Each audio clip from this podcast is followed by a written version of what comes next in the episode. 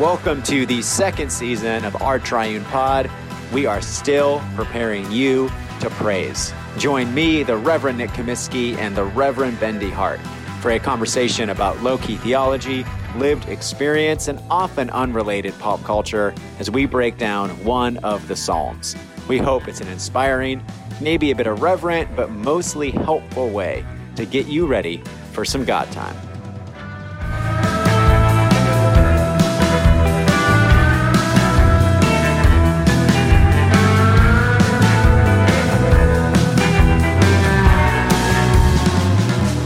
Welcome back to our Triune Pod with Nick and Ben. Nick, what's going on in Raleigh?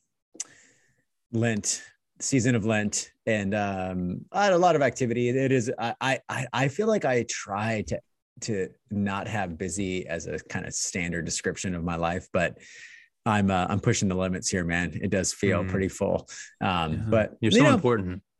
No, not You're at all. So necessary. Not at all. Um, no, they're just like house. It doesn't matter. I don't need to go into that. But um, we both I'm, feel the same way. You're, yeah, uh, I mean, you you're working harder than I am, but yeah, I, I don't know I about that. The same thing. I don't know if that's like a post-COVID thing, like everyone feels that way, or is that just we're special because we're ministers and we're dealing with like people's real issues? Maybe, yeah, maybe real like yeah, um, accountability stuff, like like uh, organizational charts and stuff like that. That's what I'm thinking about. Um, but uh, how are you, man? What's going on in your life?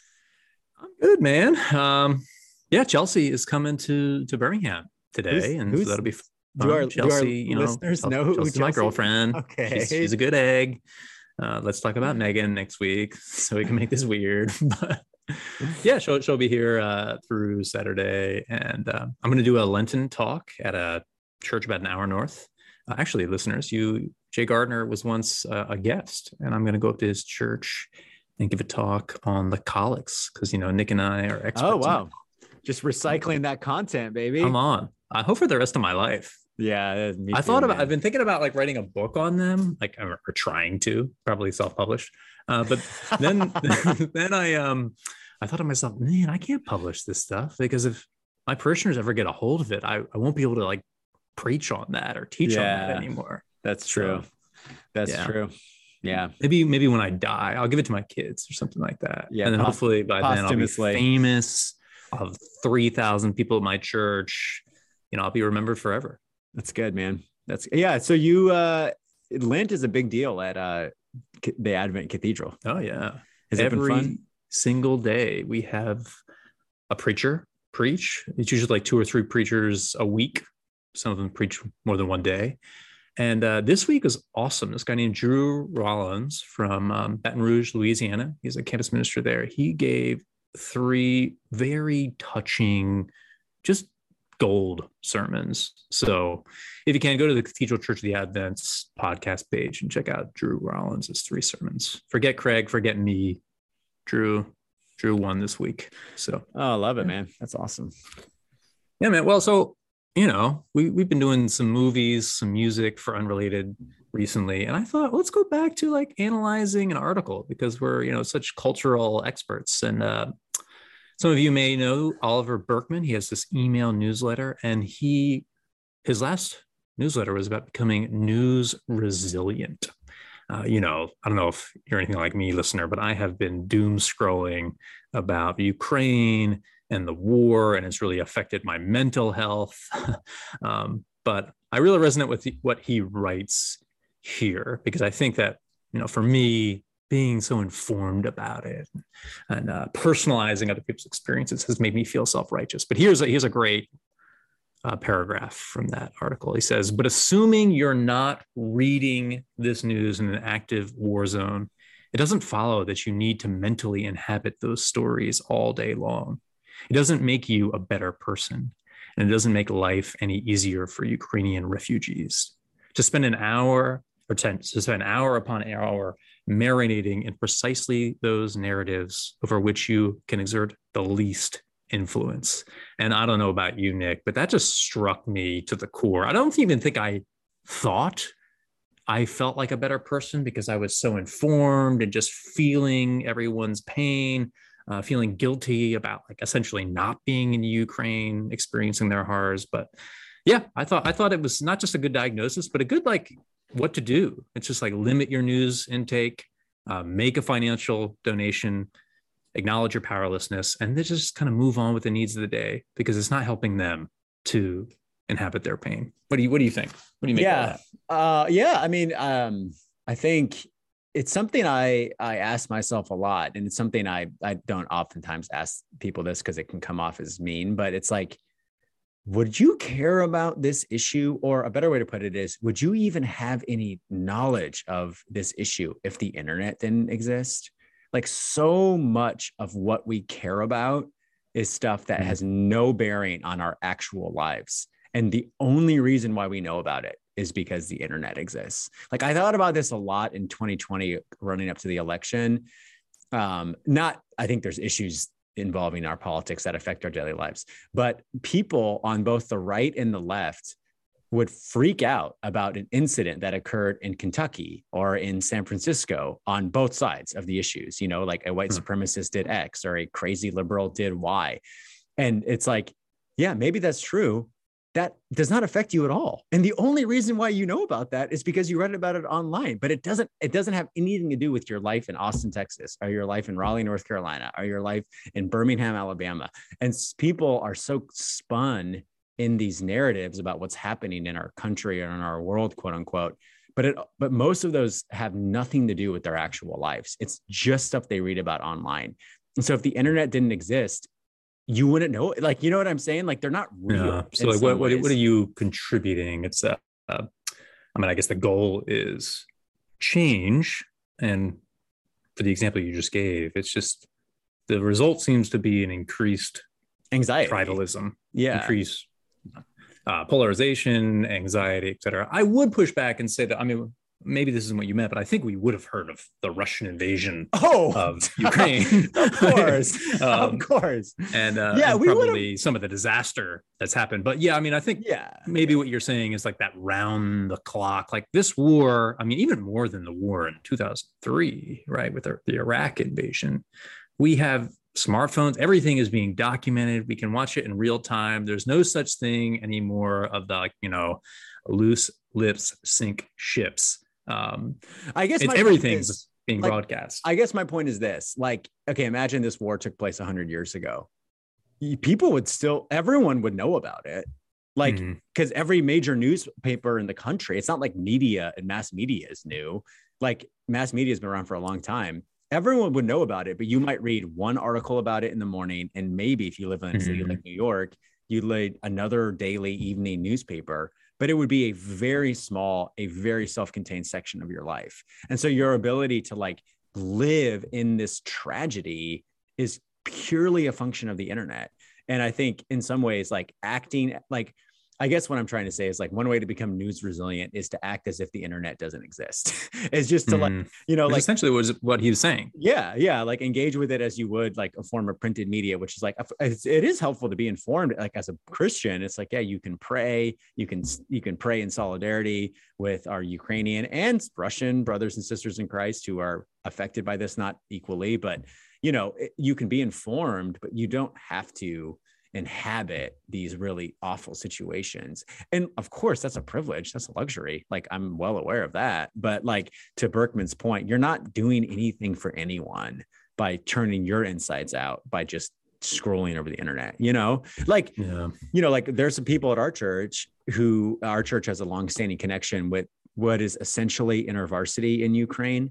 And so like i'm getting email updates from actual like college student christian college students who are like fleeing their homes and like praying for you know very and like that's different you know like i don't know these people but some people know these people. So like you know it's like a telegraph or whatever you know like there's ways i'm not saying for everyone it is like this. I'm saying for the mass mass majority of people their involvement in this in any situation is just like completely mediated through the internet and so in some ways it's like is it even real you know i don't know i don't know that's my old man and get off my yard take of the Yeah, day well, I mean, if World War III happens, if this is like the Cuban Missile Crisis, we'll probably want to retract this episode. But um, no, I think I, I think it's a great point. I think just how to live in your life. Yeah, I did. I thought a little bit about that because, like, because like I remember. I mean, I, I, this is very laughable. Like, I definitely remember during early COVID, having like no i have no scientific background i have no knowledge of how viruses work obviously but i just remember I can't wait to hear what you're I, no i just i just remember thinking to myself like well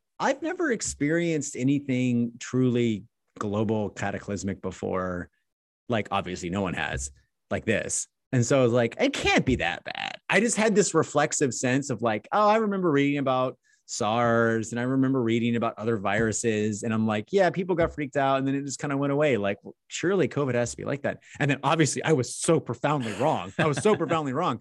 And so I've been thinking about this Russia thing and it's like, yeah, my immediate reaction was like, well, surely this isn't going to spin out of control and create some like actually bad situation for most people. Then I'm like, well, I was wrong about that two years ago. Like maybe I'm going to be wrong about that again. You know, maybe I Yeah. shouldn't trust my natural inclination to like you know, kind of like put water on the fire of panic. You know, it's like, I'm sure it's going to be fine. It's Yeah. like, well, I'm 0 for 1. So, Nevertheless, what are you and I gonna do? If if World War III happens, then we will welcome our Lord Jesus Christ into our lives. So yeah. maybe that's too easy, but here we go. All right, Psalm 63. I hope everyone loved that. Um, I'll read it and then Nick will enlighten us. Oh God, you are my God. Eagerly I seek you. My soul thirsts for you. My flesh faints for you, as in a brazen and dry land where there is no water. Therefore I have gazed upon you in your holy place, that I might behold your power and your glory. For your loving kindness is better than life itself. My lips shall give you praise. So will I bless you as long as I live and lift up my hands in your name. My soul is content as with marrow and fatness, and my mouth praises you with joyful lips. When I remember you upon my bed and meditate on you in the night watches, for you have been my helper, and under the shadow of your wings I will rejoice. My soul clings to you, your right hand holds me fast. All right, Nick, 63, 1 through 8. What do you do? What do I do? Um, I think it's it's a meditation, at least at the outset, on the human thirst for God. Um, it's uh, a psalm that is acknowledging and in some ways kind of performing, and I don't mean that in a negative way, this desire that we all have to be in communion with the living God. Um, and as Christians, we would say, you know, God in three persons, Father, Son, and Holy Spirit. And so I think the jumping off point here at the outset of this conversation is around this idea of thirst and what are you thirsty for, and how the soul um, is ultimately satisfied, or at least is momentarily or quenched, or that thirst is, I don't know exactly what to say here, extended by virtue of like being in living contact with God. Um, you know, verse the second half of uh, verse one my soul thirsts for you my flesh faints for you as in a barren and dry land where there is no water this psalm like all the psalms were written in israel ancient israel you know it's a very barren dry landscape. And um, that notion that water is is life itself. And you know with apart from water you quite literally cannot sustain life. And i think in some metaphorical way the psalmist is saying you know our souls were built and designed for grounded union with God. And in the absence of that, you wither and die like a dry and barren land where there is no water. So, you know, what are you thirsty for, man? So that's what I'm going to Yeah. leave you with.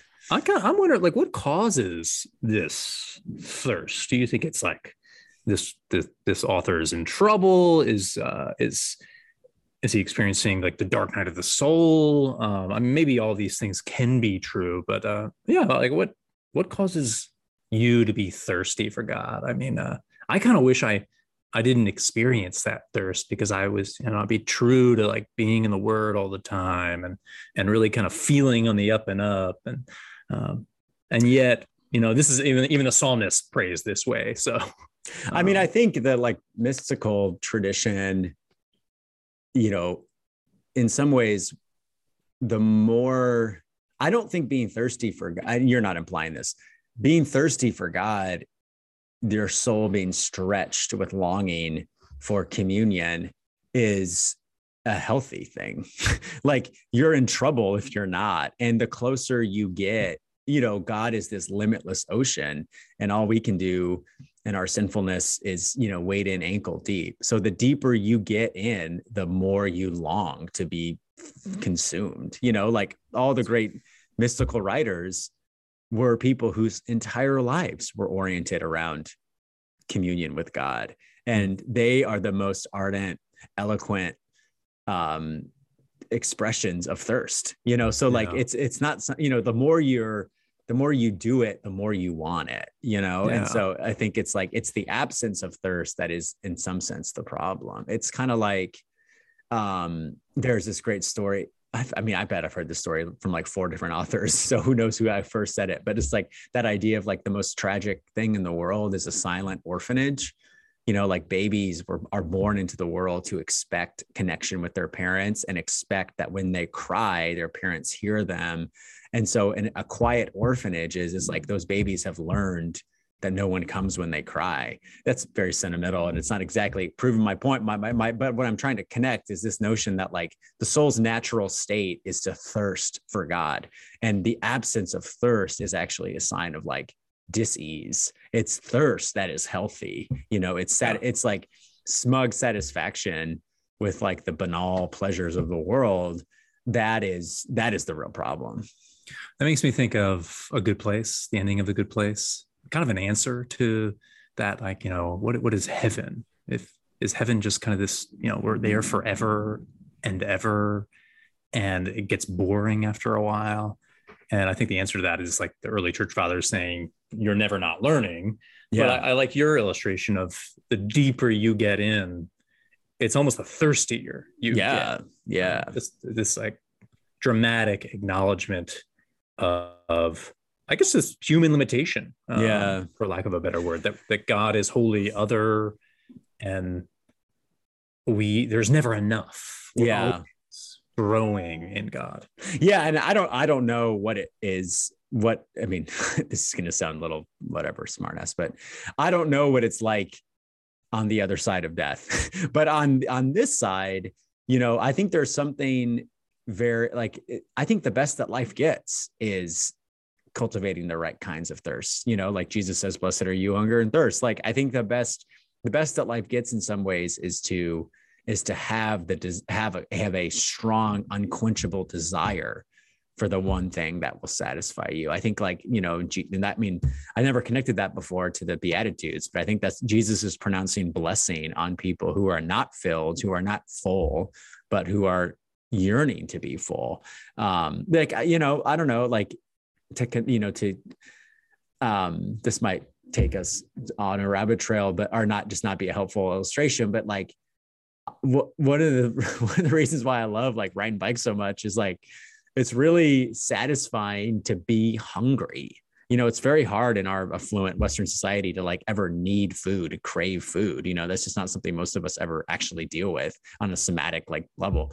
But like, you know, you do a lot of exercise. It's like, man, I'm really hungry for dinner. It's going to be great, you know, and then the meal is satisfying. So it's like, you know, cultivating that kind of thirst for God. Like, the quote unquote spiritual disciplines that you might ostensibly think are designed to fill you with God, I actually or think are more about awakening and clarifying your hunger for God.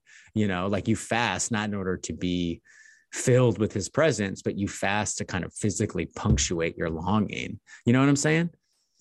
No, that's good. Cause I mean, that kind of changes my interpretation of, I guess, verse two. Therefore, I have gazed upon you in your holy place. Um, I won't say anymore, but essentially, I got the impression that the psalmist, his need has been met, his soul has been satisfied. And while on some level that might be true, but it's not as if we're ever, we're continually being satisfied. Yeah. just kind of going deeper and deeper into those waters. Yeah, I really like that. I mean, dang, Nick, that's pretty good. You know, after uh, after a stumbling unrelated, you, you totally redeemed. You didn't you didn't like you didn't like my uh, uh, news resiliency. Yeah, I mean, and I think uh, I as I've mentioned a few times before, uh, earlier episodes, I'm in I'm deep down this David Wallace rabbit hole, which I know is like toxic and it's something you know girls who see David Wallace books on guys' nightstands are supposed to run. But I would just argue if you actually read David Wallace, he's such an incredible writer. Um, I'm sure he's complicated and problematic in ways. I realize that, but he's just incredible. And uh, one of the things that he talks about a lot in both his novels and his nonfiction is just the that we live in this world in the moment that we live in now that is designed to satisfy you with like consumer good you know like the main engine that drives our economy and employs millions and millions of people is just creating needs that don't really exist and that you so you experience the phenomenon of satis- satisfaction with like the best new iphone or some like dishwashing device that you can get on amazon or whatever. And there's this line that he has in um, a a published interview with him that became the basis for that movie um, end of the tour with like jason segel anyway it's it's called although in the end you just end up becoming yourself. And um, he talks about david foster wallace talks about how the basic existential experience as a quote unquote american male is um, fear. Uh, and he says this the face that i'd put on the terror is the dawning realization that nothing's enough that no pleasure is enough that no achievement is enough that there's a kind of queer dissatisfaction or emptiness at the core of the self that is unassuageable by outside stuff. And my guess is that that's that's been what's been going on forever, ever since people were hitting each other over the head with clubs. I think it's such an eloquent description of you know what christianity would say is this this you know psalm 63 would say you know oh god you are my god. Eagerly like i seek you. My soul thirsts for you. There's this queer emptiness or dissatisfaction at the core of the self and outside stuff even if it's helpful and necessary for our embodied lives just does not scratch that itch man. It does not satisfy you. That's actually become very um, evident in my life. I i moved from a i did the opposite of what most people do. I moved from a two bedroom apartment in New York City to a one bedroom apartment here in Birmingham. Wow. And yeah. I just, you know, I like I didn't think I had that much stuff, but when you, you know, when you have two bedrooms, you fill it. You just kind of acquire things and you again, you think that'll kind of fill you. Um, but right now, I've been really trying to get rid of things and I haven't had as much an urge when I see those Instagram ads to press the purchase button just because it's just like, well, I I can't have any more things. And I think that that has, in, in some ways, kind of made me a little bit aware of what you're talking about without even realizing it. Um, seeing that all these things, when you know that initial satisfaction of purchasing it, or, or eh, you know, you might even be very satisfied with what you had, uh, what you what you bought. But I mean, there's always going to be more and our you know the market is built on manufacturing needs that we don't actually have. Mm. uh, that's really good. That's really good. All right man. Psalm 63 oh god you are my god. Eagerly i seek you. My soul thirsts for you. My flesh faints for you as in a barren and dry land where there is no water. Therefore i have gazed upon you in your holy place that i might behold your power and your glory. For your loving kindness is better than life itself. My lips shall give you praise. So will I bless you as long as I live and lift up my hands in your name. My soul is content as with marrow and fatness, and my mouth praises you with joyful lips. When I remember you upon my bed and meditate on you in the night watches, for you have been my helper, and under the shadow of your wings I will rejoice. My soul clings to you your right hand holds me fast.